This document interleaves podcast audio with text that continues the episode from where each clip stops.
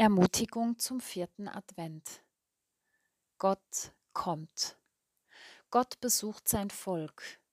Durch die herzliche Barmherzigkeit Gottes wird uns besuchen das aufgehende Licht aus der Höhe.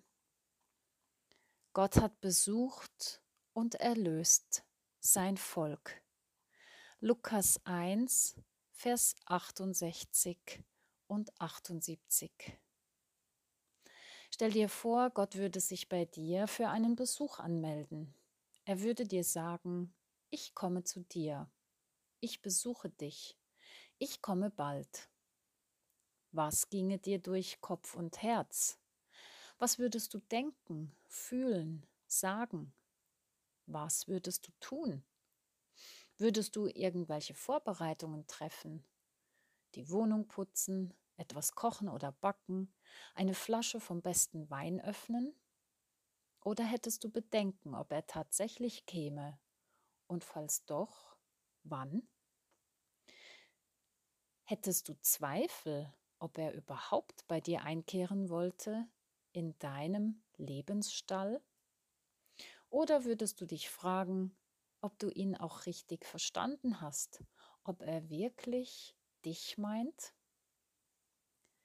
Gott ist der Gott, der mit seinen Menschen Gemeinschaft haben und mit ihnen unterwegs sein möchte.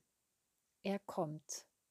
Er bleibt nicht auf Distanz, sondern er kommt ganz nah mit seiner Gegenwart, mit seinem barmherzigen Wesen. Gott besucht sein Volk, seine Menschen, und sein Besuch ist nicht nur eine Stippvisite, sondern Gott will bei seinen Kindern bleiben und unter ihnen wohnen. Er selber nimmt die Gestalt eines Menschen an. Er, das Wort, wird Fleisch und wohnt unter uns. So heißt es im Johannesevangelium Kapitel 1, Vers 14. Am Anfang war das Wort. Das Wort war bei Gott und das Wort war Gott. Er der das Wort ist, wurde ein Mensch von Fleisch und Blut und lebte unter uns. Gott nimmt die Gestalt eines Menschen an und erniedrigt sich. So wird es im Philipperbrief Kapitel 2 in den Versen 6 bis 8 beschrieben. Er wird als Kind geboren, im Weltenstall. Sein erstes Bett ist eine Krippe. Er schläft auf Stroh.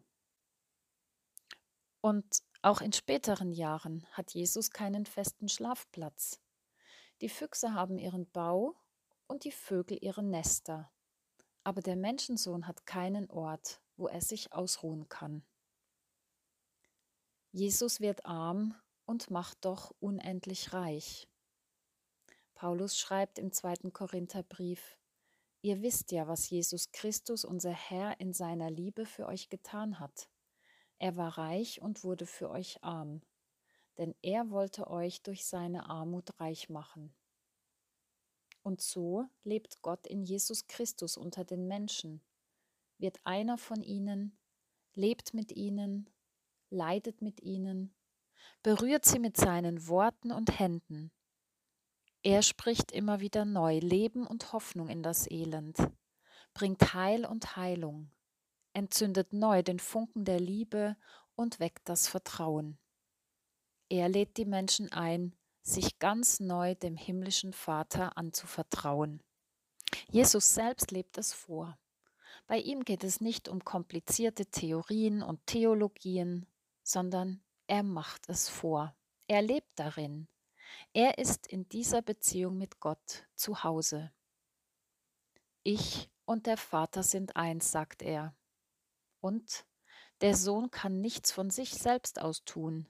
Er tut nur, was er den Vater tun sieht.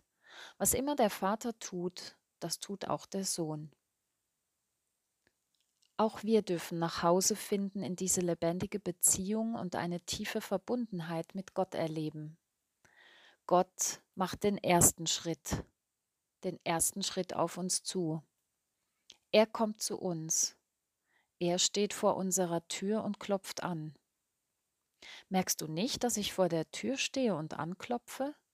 Wer meine Stimme hört und mir öffnet, zu dem werde ich hineingehen und wir werden miteinander essen, ich mit ihm und er mit mir. So nachzulesen in Offenbarung Kapitel 3, Vers 20. Die Frage ist, ob wir Gott öffnen und uns auf die Lebensgemeinschaft mit ihm einlassen. Es ist das Beste, das wir tun können, aber es ist freiwillig. Die Entscheidung liegt bei uns. Gott zwingt uns nicht.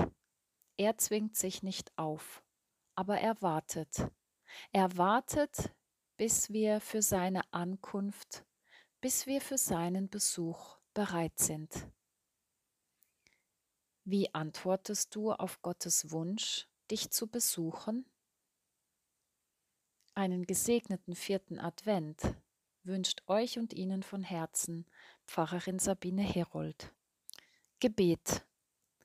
Mir wurde gesagt, dass du kommen willst, Gott, zu mir, in mein Haus, in mein Leben, in mein Herz. Mir wurde erzählt, dass du mich besuchen willst, mit deiner Barmherzigkeit, mit deinem Licht, mit deiner Gegenwart. Warum nur, frage ich mich und finde keine Antwort, keinen Grund, kein Argument. Wozu auch? Ich glaube an dein Kommen, an deine Ankunft, an deinen Besuch wann auch immer, wo auch immer, wie auch immer. Du Gott willst zu mir kommen. Willkommen. Amen.